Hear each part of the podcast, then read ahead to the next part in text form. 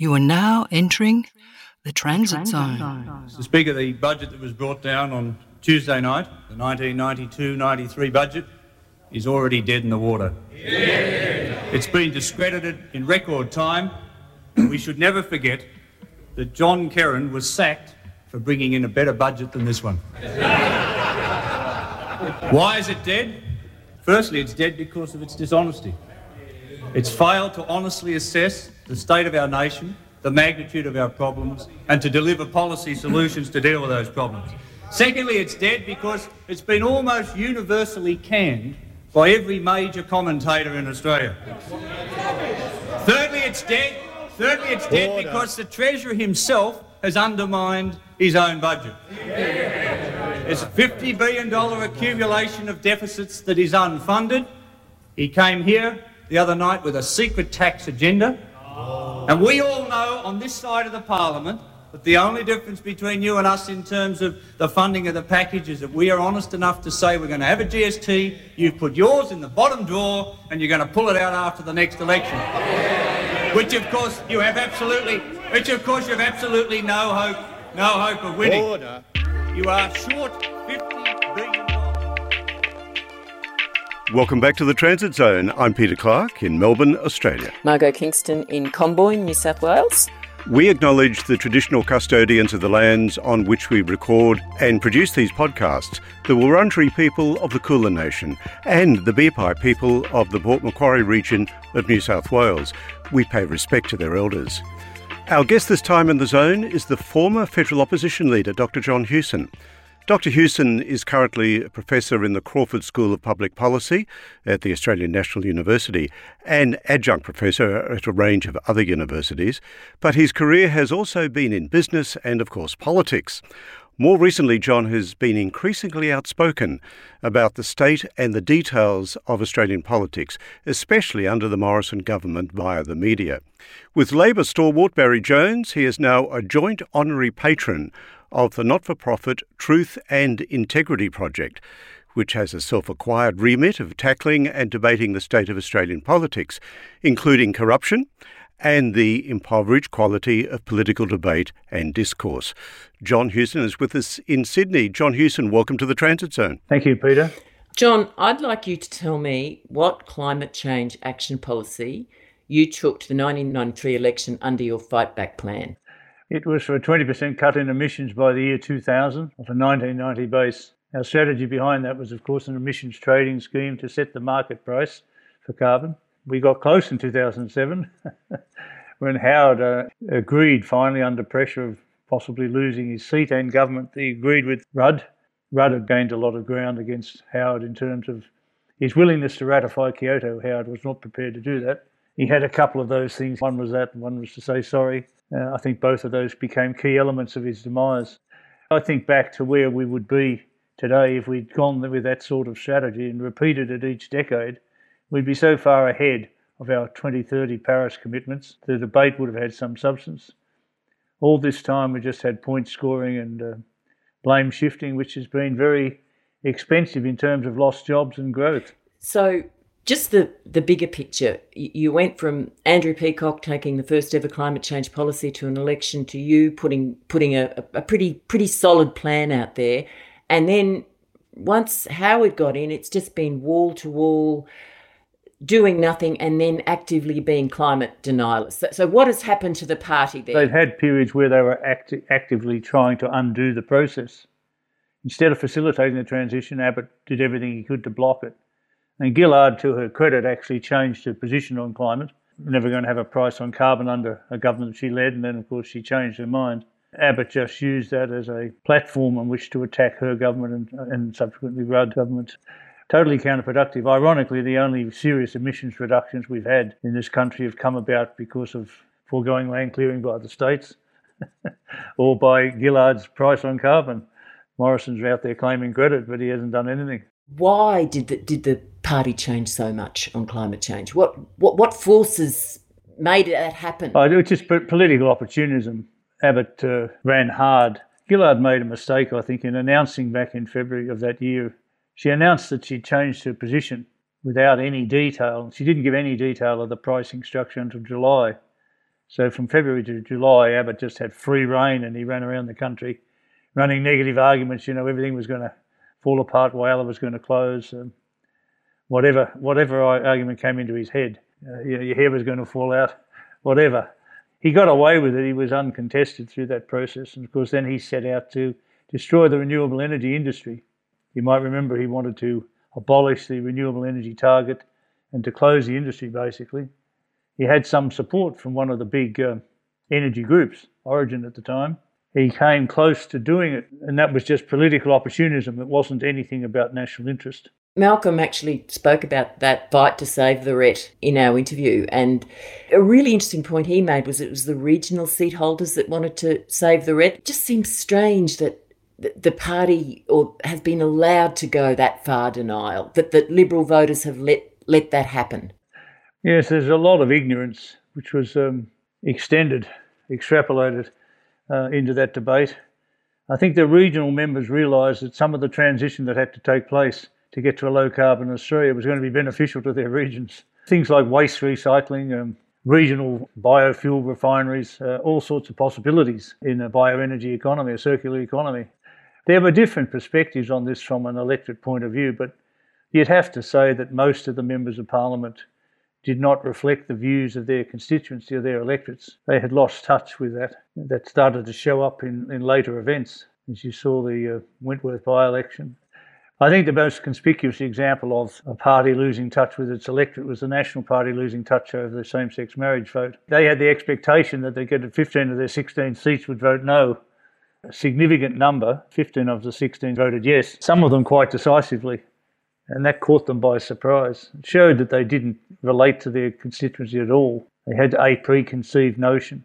Tony Abbott is a classic example where his constituency voted uh, yes, and he wasn't prepared to reflect that view in the parliamentary vote. He indeed, I think, in the end abstained. That's why he ended up losing, because he was not reflecting his local community's views on an issue, on a key issue. And of course, on climate as well, he had a bad track record on climate, made it easy for Zali to run hard against that and pull votes off him. Dr. Hewson, I want to go big picture as well. What for you today are the bedrock principles, or the, I guess you could call them the planks of contemporary democracy, that animate your thinking around the idea of integrity and truthfulness in government? I think a lot of the average voters just have this view that the big questions should be dealt with by government. You know, they can't have a direct influence, and a lot of them themselves, they don't feel they are. They feel a bit powerless, disenfranchised, and uh, the government's not been responding at all on these bigger issues. And uh, it's not just uh, climate. Climate's a good example, but aged care is a good is another good example where the government ducked its responsibilities on that. People have become very concerned that, that government is not being conducted in the national interest or in the interests of particular, and members aren't representing the views of their constituency.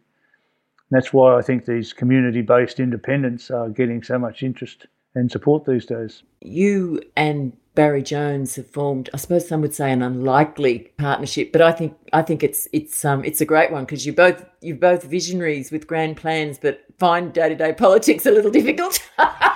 I've had a very high regard for Barry since the days of the Pick a Box. Yes, Spaghetti Nation. I love that. So you two have got together to be patrons of this. Yes, we're on a number of other things. We're to, we're directors of uh, the Accountability Roundtable together. We are part of the advisory group, patron level, on um, Simon Holmes à Court's Climate 200. Are you on the advisory board of that? Yes, the two of us are. You know, it's a natural relationship. We've shared a concern that the major issues, there's been no attempt to govern in the interests of the, of the, of the nation. I mean, to see, to see this process of government selling out to particular vested interests has been appalling. And it's been taken to ridiculous extremes when you have a, an advisory group on the COVID recovery and you put a lot of gas industry people on there. Surprise, surprise, they recommend gas as a transition, which most of us uh, would never have contemplated. I mean, back in the early days of the climate debate, the early 90s, gas was seen as a transition fuel. It gave you much lower emissions than black or brown coal, but that was, you know, 30 years ago. It's no longer seen as a transition. You don't need to make that step anymore when solar and wind are so much cheaper and uh, have been so much uh, de-risked as far as the investment community is concerned that you wouldn't contemplate doing a gas project. It'll be a stranded asset within a decade. That shows you the extent to which they've drifted away from what should be good government based on evidence. The evidence is overwhelmingly against it, yet we get told how important this is. It may be in you know a particular area they can see jobs associated with a new gas project, but that's not in the national interest, and it's not in the long-term interest of those communities either. You know, boost them up and then bring them down. It's just uh, it's very irresponsible government, very reckless. And so Barry and I have had long talks about some of these issues over the years, and become increasingly frustrated that two major parties are just tuned out on all this, uh, thinking that they're winning electoral support by taking narrow positions uh, on uh, sometimes quite extreme positions. It's hard to believe that the climate wars resulted in no net gain for the country. We end up with the farce of the recent time of, of Morrison, you know, abrogating his responsibility to set a, a process to take to COP26 and giving it to, a, as CNN described him, a, an ex-accountant in a cowboy hat, letting Barnaby Joyce uh, call the shots on that is just ridiculous. You know, it's, uh, it's irresponsible in the extreme, it's reckless. And uh, that's where we've ended up. You know, I, th- I think we had bipartisan support in the early 90s for what we wanted to do. I mean, there was not any political negativity around making a process out of uh, climate. And I think back to how many opportunities we squandered the National Party not having a regional strategy, and yet so much of the response to climate in terms of transitions is a regional strategy for them, and they just ignore it. They don't want to understand it. I once debated Barnaby Joyce about regenerative agriculture. it was beyond him. you know, it's uh, no interest in the fact that farmers can actually improve the carbon content of the soil, make their soils more drought resistant, improve their resilience, and have another income stream by selling the carbon credits they generate, uh, not having to put their hand out for welfare, which they don't like in an extreme weather event. And you know, agriculture is the most exposed sector. It's going to suffer most from climate change, the extreme weather events, and the costs of inaction in there. We've seen some horrific costs. We rate as one of the highest in in uh, in the world in terms of cleaning up after the cost of cleaning up after these natural disasters, per capita cost that is. Yet the position of the National Party is to exclude agriculture from, from any commitments. It's sort of insane, really shows you you do not do not understand your constituency when the National Farmers Federation is out there arguing strongly for net zero, um, New South Wales farmers, and all the main agriculture groups. And the Grains Council I spoke at a while back, and they're talking three to one benefit. Put one carbon into the one unit of carbon into the system, they can take three out, and so they can actually be net negative emissions.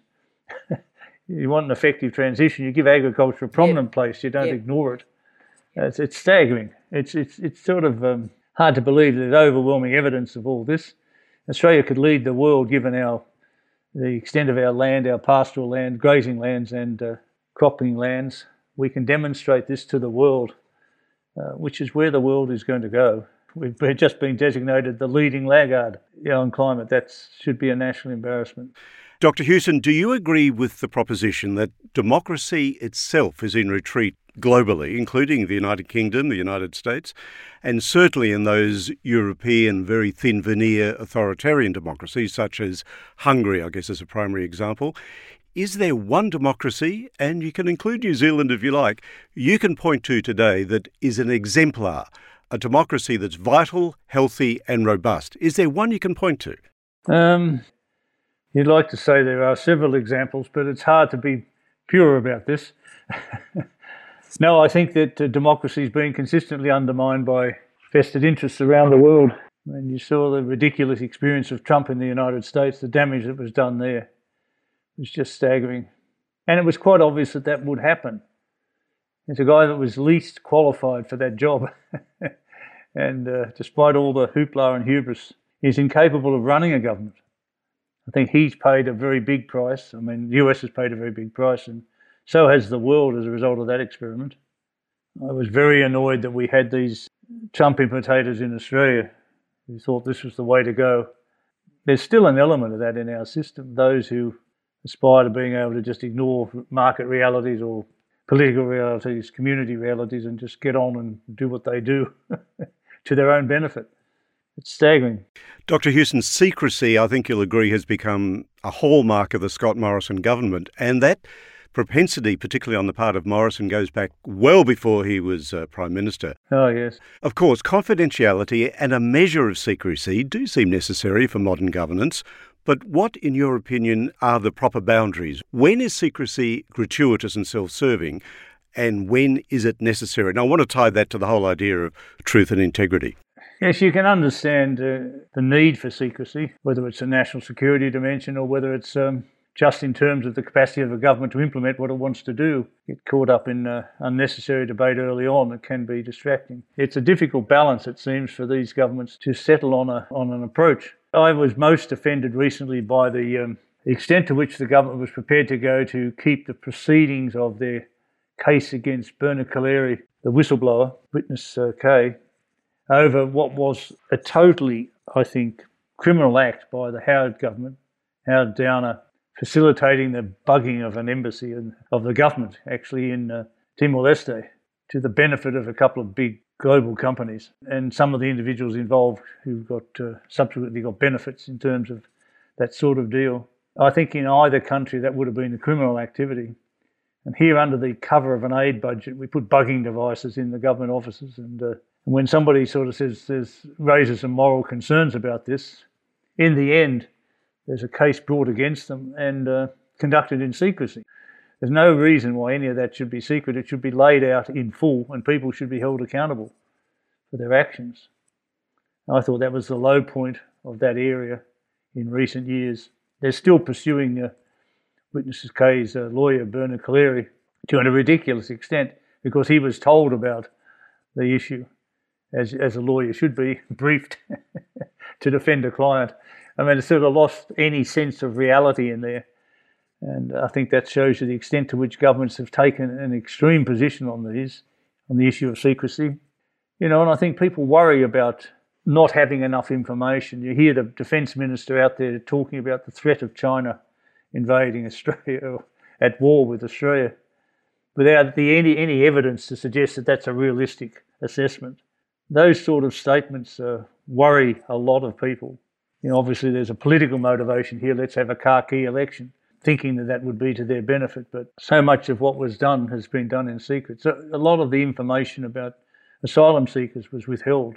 You know, in, in the name of stopping the boats, a three-word slogan without allowing the community to have a proper debate about that issue, which is very important. And we go off to a war in Iraq on the basis of very spurious evidence. I recall opposing that, and, and, you know I could not believe that we just went into that without proper consideration. You and Barry um, are fronting or are patrons of this Truth and Integrity project. Could you tell me how you got involved and what its what its um, purpose is? Yeah, so our, our end game is really we're, we're, going to prepare some YouTube videos that we can run into key marginal seats on some of these issues. The issue of integrity and accountability in government is going to be a dominant overarching issue in the next campaign. The government surprisingly continues to duck its responsibilities for accountability. This constant uh, ducking of the issue of a, of a national ICAC or a National Integrity Commission. Uh, I think the electorate is way ahead of them on that. They want accountability. When people realise that although the government has released a, an exposure draft, which they seem intent in recent days of sticking with and doing no more, not making no attempt to improve it, when people start to realise that that doesn't catch things like sports rorts and car park rorts, uh, and it's sort of a protection racket for, for, for ministers and their staff, it's not going to actually get to the essence of the issue. At the same time, the government will you know, gets a report from the Auditor General, which is an embarrassment to it. So it responds by cutting the funding of the Auditor General in the budget. I mean, that has worn very thin with a lot of people in the electorate. There is no accountability. In terms of COVID, the government has a clear constitutional responsibility for um, for quarantine. Specific section of the Constitution refers to their responsibilities for quarantine. You know, and they do enforce it with vigour at times. You try and bring a banana into the country. You know, at the airport, you'll get held up.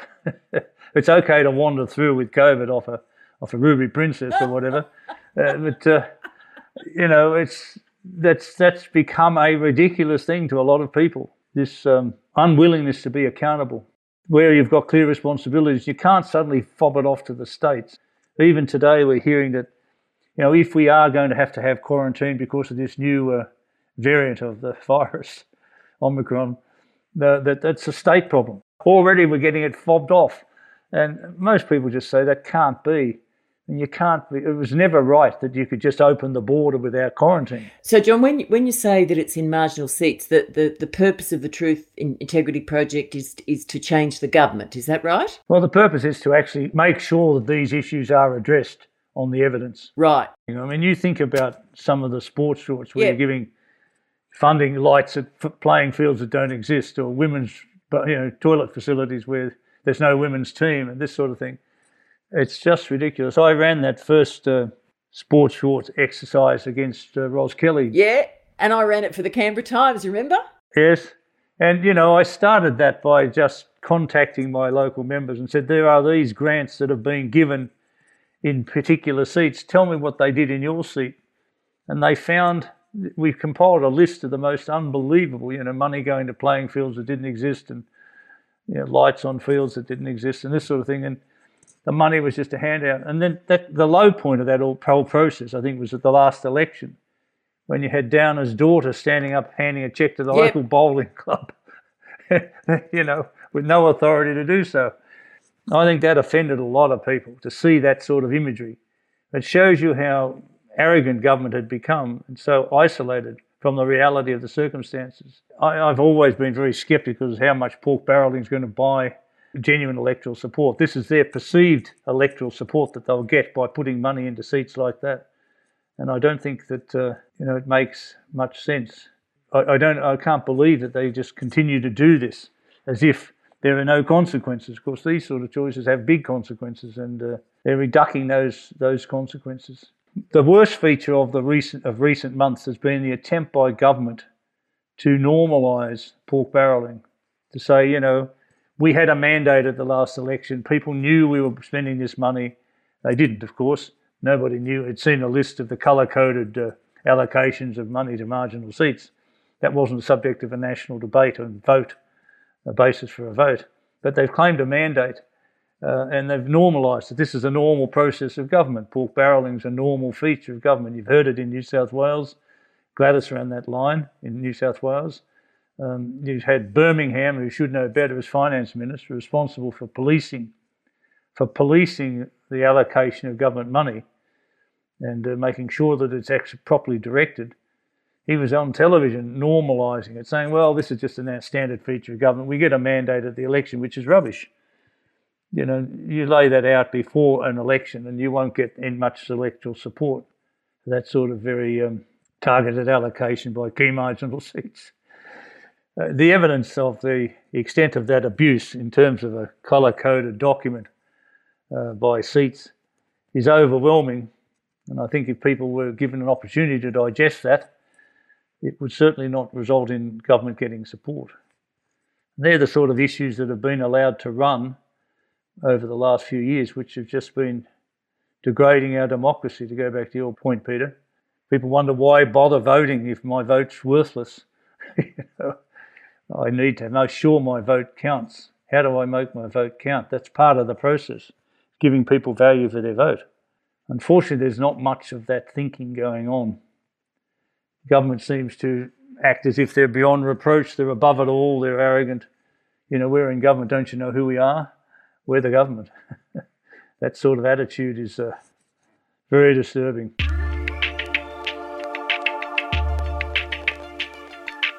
You're listening to another Transit Zone podcast. I'm Peter Clark with Margot Kingston.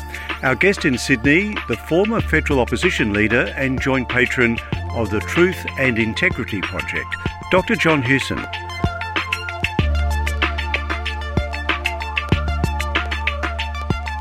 Dr. Hewson, it seems Scott Morrison has ceded I think you'll agree, a significant amount of power to state premiers during this COVID 19 pandemic. Yeah, I don't think he planned to. No, I don't think so either. But he's also simultaneously fostered and stoked blatant partisan discord between the states around borders, around lockdowns, and now around vaccination mandates, an area he actually abdicated to. There's no clear overarching federal framework for vaccination mandates. It's been left to the states, corporations, institutions such as the University of Melbourne and other universities. and small business to impose and enforce vaccination mandates. How do you now view the dynamics and, more importantly, the health of the Australian Federation? You know, I thought the uh, National Cabinet was a bit of a fiction. It's obviously not a cabinet. And uh, to have excluded the opposition from day one, I think, was a mistake. It offered the possibility, maybe, of reform of our federation, which has been a long term structural challenge. The clear allocation of responsibilities. We have these anomalous positions where the barrier reef is a national asset, yet we say that it's a Queensland government responsibility in the first place. Well, that's a basis for concern for a lot of people, I think. We have all these inconsistencies in transport regulations and uh, industrial relations, insurance, uh, you know, one state to the next. Try buy a car in another state, see what you go through.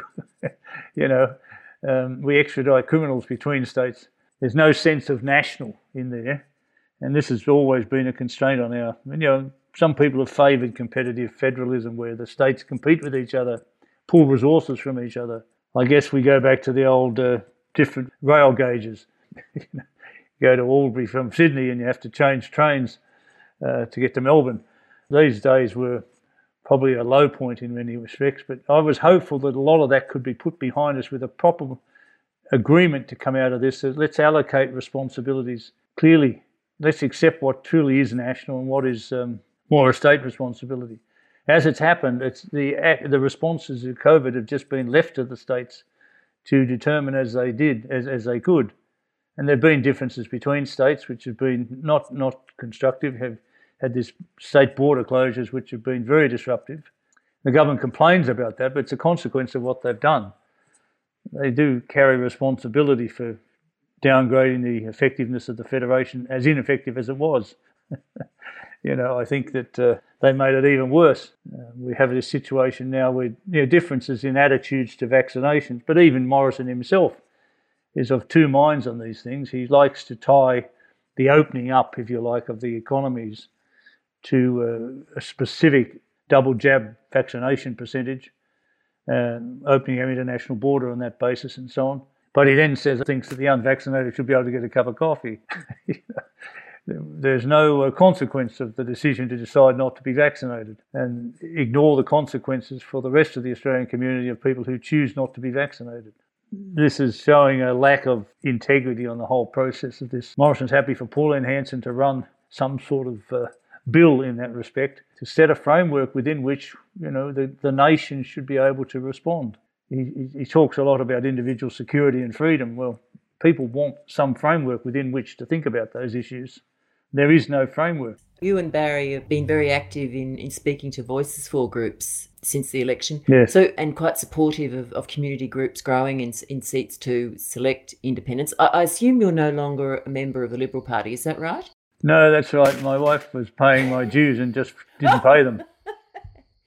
so how long have you been free? Oh, uh, probably uh, best part of a year oh, or so. More, okay. maybe more, maybe longer. I'm not sure. I don't know the effective impact of that. but the Liberal Party has lost touch with what its purpose is. I think both parties have become so self absorbed, you know, their own processes become end games.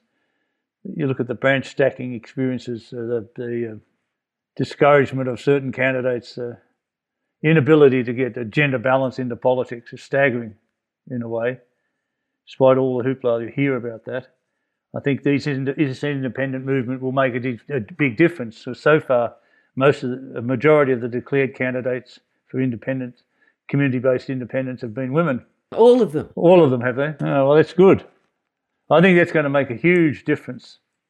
There's no doubt that we've uh, downplayed, the system has downplayed the significance of the female contribution, as well as the downside of a lot of the treatment of women within the parliament, beyond the parliament, domestic violence. These big, they're big issues that have not, you know, they've become cannon fodder for political parties.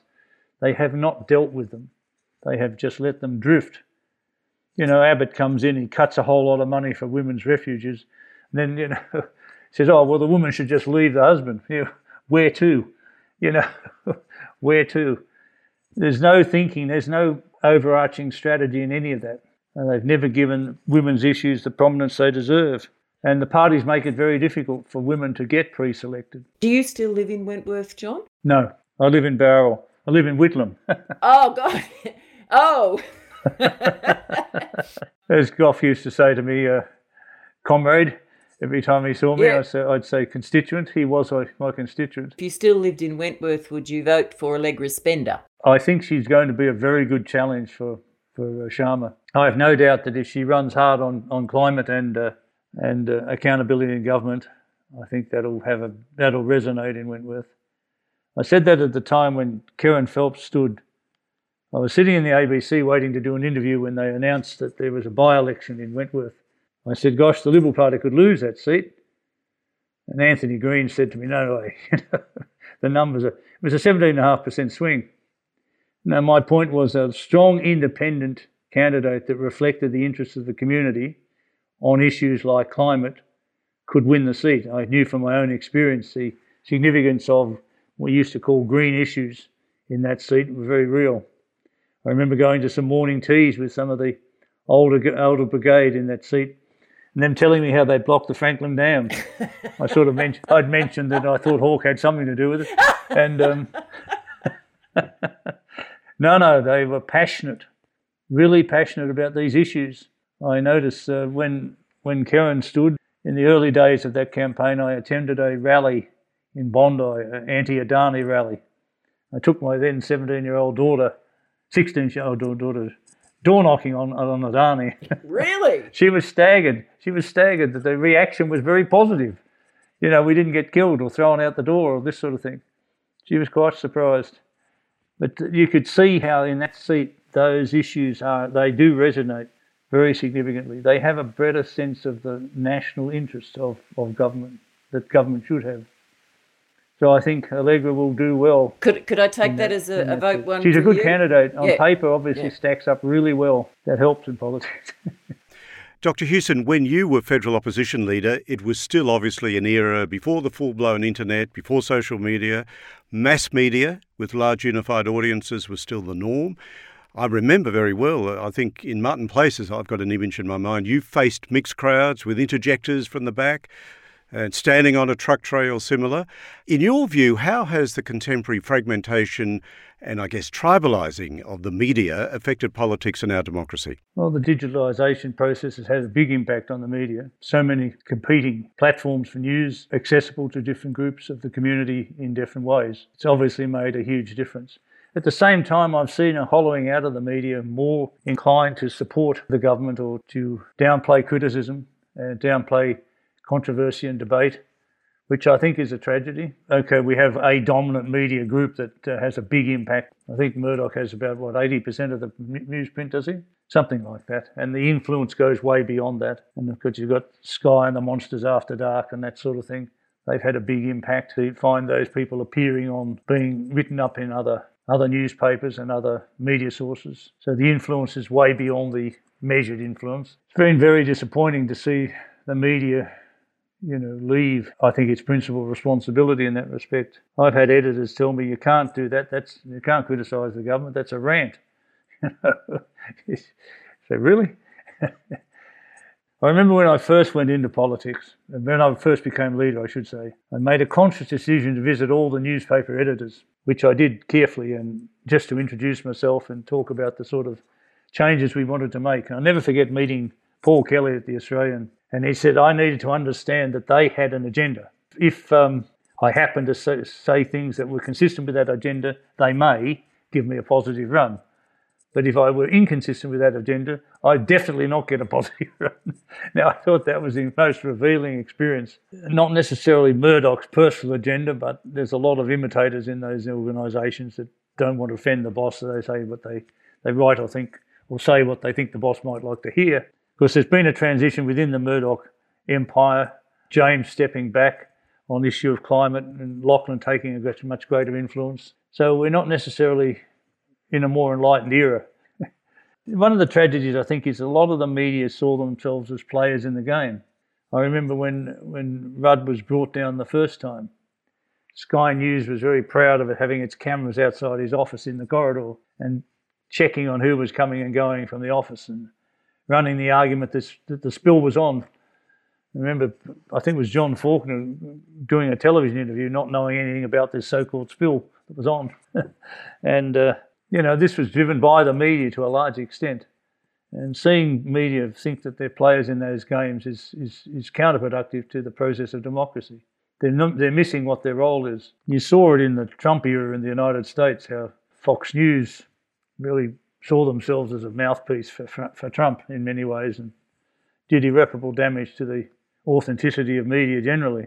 There's a fair bit of soul searching to go on there. It's not an easy area, of course, with social media, the business models of social media being able to generate and uh, on sell data unconstrained by any sort of regulation should have been dealt with at the beginning. No framework within which they are allowed to operate, which staggered me. I mean, government should set that framework here we are seeing governments trying to play catch up now on uh, the impact that social media is having. John, how big a threat to our democracy are the social media and the search behemoths such as Facebook, Google, YouTube, etc.?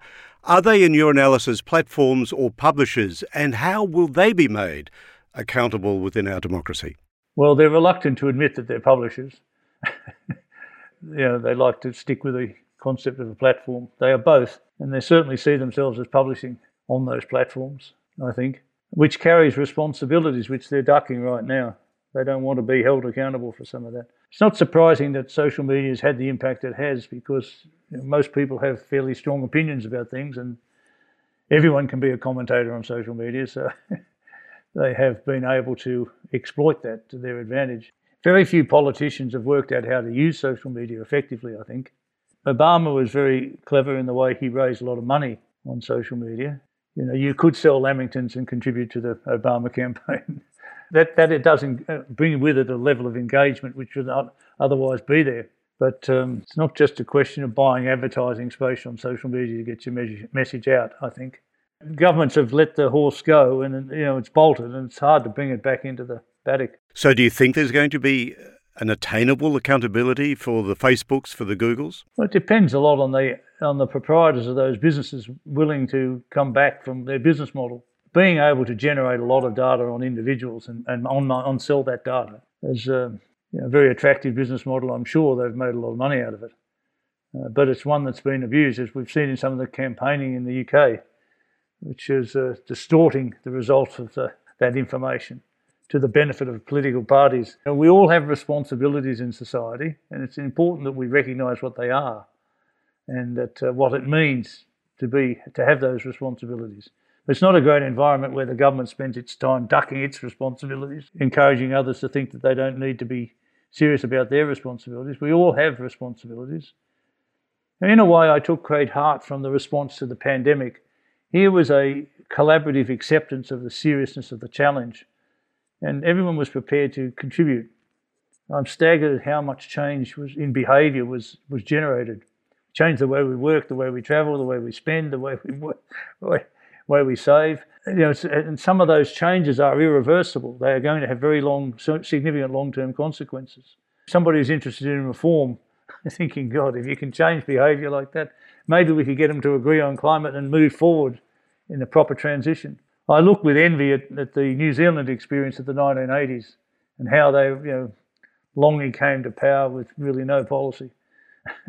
Piggy Muldoon had left the country in terrible shape. You know, the exchange rate was under downward pressure and they're losing their credit standing and so on. And what, what to do in that circumstance for a government. And they were able, with the support, with the business community working with, with, the, with, the, government, with the bureaucracy, with the Treasury and so on, the Business Roundtable, uh, to make very significant changes in the structure of New Zealand. You know, and, and you have to be envious of a country that has no states and no upper houses to worry about. It's uh, a government that's in power can actually govern. There are important lessons in that for Australia, like seizing the opportunity of the moment. You don't get many chances for reform, and when the circumstances come together, you take it and you, you run hard on it.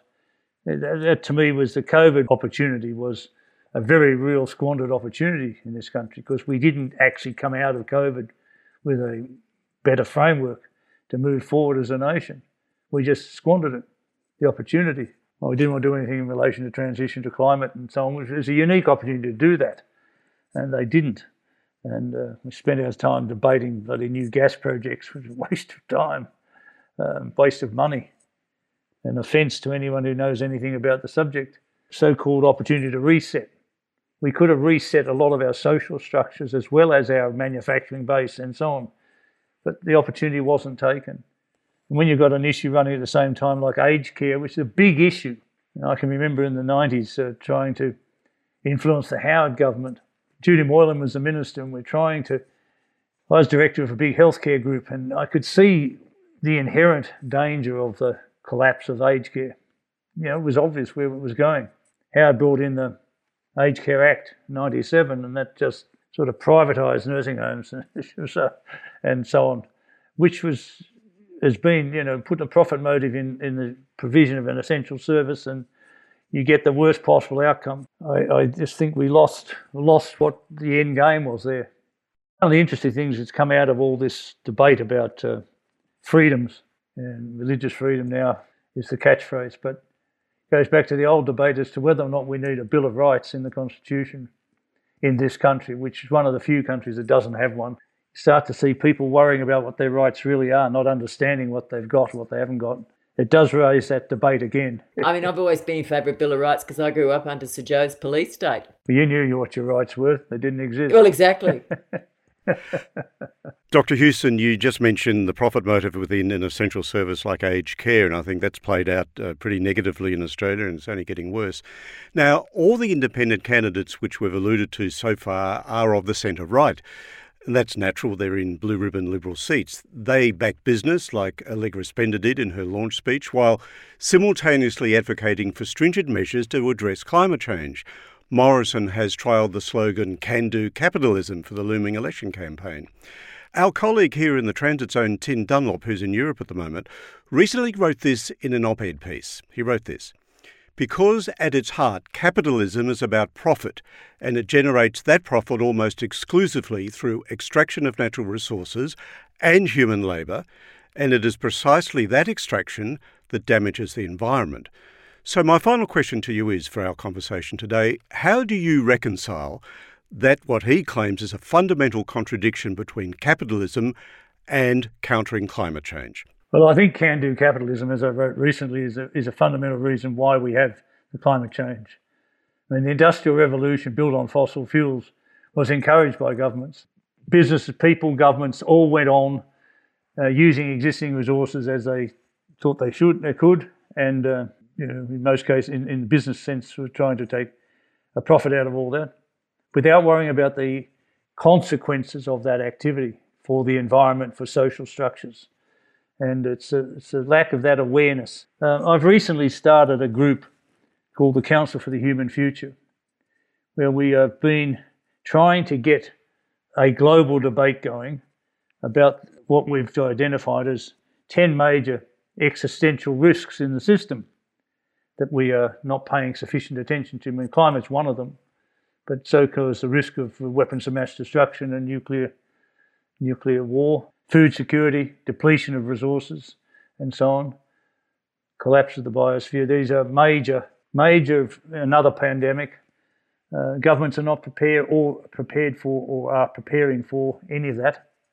They're playing down the significance of them as if they won't happen. Like they ignore, they ignore warnings.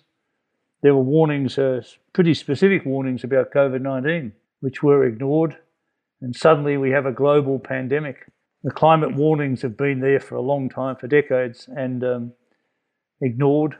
We still downplay the significance of them. Here we are sitting in the country about to have a heat wave and uh, floods everywhere, and we don't want to talk about extreme weather events being related to climate.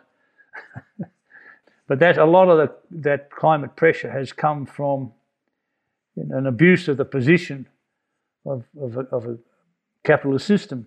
You run at the expense of ignore the consequences in terms of the impact on warming the planet or a lot of social fallout from a lot of that. I was struck in COP26 how the island nations that are about to disappear because of climate were sort of begging countries like Australia, for Christ's sake, stand up for us. We need a voice. We need somebody to represent our, our concerns, our interests. It wasn't, it wouldn't have been too hard for us to have done something significant in terms of expressing a strong attitude about fossil fuels the transitions that need to be made, and so on. But we let that opportunity go. A lot of our essential services are now dependent on institutions that are driven mostly by the profit motive. There has been a reaction within the business community to, to this with a greater concern about a broad range of stakeholder interests. You saw the Royal Commission draw attention in banking to the culture of, of greed and the fact that they pursued profit and shareholder value at the expense of their employees, the, you know, the broader community and so on, their clients. Another story today, I think Westpac's being accused of charging dead, the dead fees. Some of these have these excesses have become so extreme that the electorate is seeing that and, and wondering how is it that you don't have a framework within which capitalism should operate. That's the one thing that Morrison doesn't seem to get that market forces require a framework within which they are to operate. You need to specify the rules of the game, the regulatory framework within which you want market forces to operate. That's always been part of liberal philosophy. Okay, Liberal Party always stood for smaller government, lower levels of regulation, more significance to the role of the individual, and reliance on market forces wherever possible as the basic driver of the process that always assumed you had a framework within which you were happy for those market forces to operate. So we go and sell power authorities and we don't think about the competitive structure into which we're selling them. Or we sell a Telstra, we don't worry about the, the competitive structure. It may have been better, for example, in the sale of Telstra to have kept the basic network, the landline network as it was then, now the mobile network, in public hands and just allowed the competition to come in on the same basis as service providers with access to that landline structure on, the, on a comparable fee basis and, and, competition to come at the service delivery level. Just to sell a, a, monopoly to the private sector, don't be surprised if the private sector continues to operate it as a monopoly and to extract above normal returns. There's no thinking about the framework within which you want these forces to operate. So can-do capitalism is, you know, just a fiction. Some people would argue that can-do capitalism has been fundamental in undermining democracy in a lot of countries, as well as a major cause of climate change, to answer your question. It definitely is. It definitely has been. And we can't pretend that it's not. We need to think about some of these longer term strategic choices, the, the challenges that are out there, what we call existential risks, prepare better to handle them. We don't do that. I mean, why in Australia we know that we're going to have more droughts? Why aren't we doing something to improve the, the resilience of our soils? Why aren't we preparing better for fire? Bushfires, we know that it, we are going to have more bushfires, more extreme weather events, more floods, more bushfires. What are we doing to prepare for the, the next one? What did we learn out of the last ones? We should have learned a lot out of the Black Summer bushfires, the way that sort of all got away from the authorities. And the costs of that.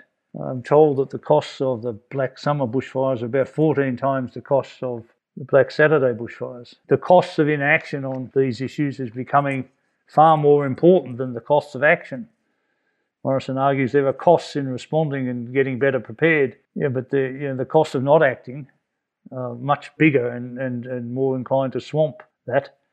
And we're seeing that in terms of bushfires, we're seeing that in terms of floods, natural disasters. The costs of inaction on climate are, are, are far more significant than the government's been prepared to admit. And, uh, you know, here in the run up to that Black Summer bushfires, Greg Mullins and others wanting to, real extensive firefighting experience, wanting to give the government advice, and Morrison wouldn't even meet them. We saw that in the pandemic with the impact of the pandemic, the medical response to the pandemic on universities, closing borders, losing foreign students. No thinking there about uh, the need to take that opportunity to actually improve the university sector, one of the most important sectors to the Australian economy. Indeed, uh, a lot of prejudice involved in not supporting them. And vice chancellors, groups of vice chancellors, trying to get meetings with Morrison. He doesn't want to meet them. Made up his mind that universities are fat and ugly, and the vice chancellors pay themselves too much money, and you know, I'm not going to bail this lot out. no prejudice there. Uh, we don't take these challenges seriously. That's one of the reasons why I think the independence movement is going to have a much bigger impact. It will, it's closer to the community that will elect them and in whose interests they'll serve. I don't understand why local members don't spend more time understanding their community. I found it difficult when I was leader that uh, you know I'd get invited to a lot of community events, and I couldn't go to a lot of them, obviously just because of diary constraints. I made sure that I had a senior member of my staff at every one, speaking on my behalf and listening to their their issues and reporting back.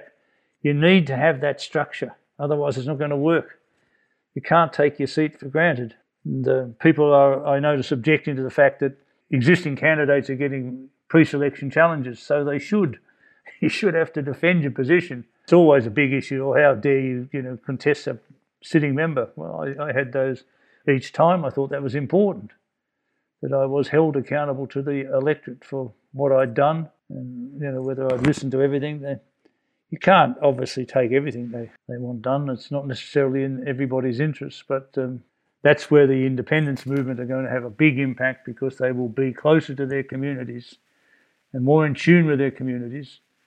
And they don't get, you know, full of themselves, start to believe their own media, how important they are.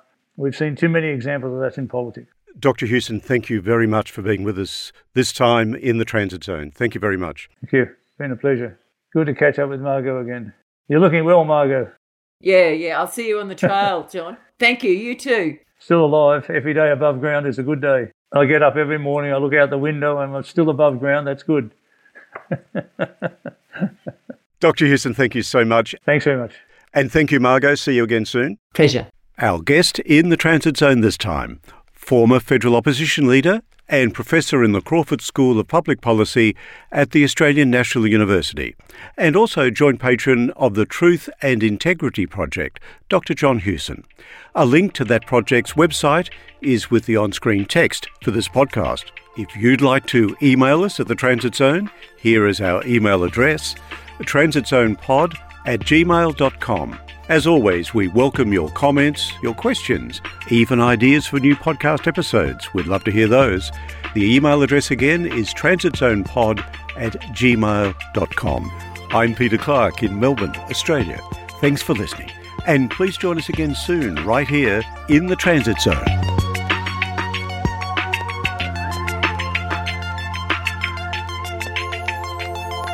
You are now leaving the transit, the transit zone. zone.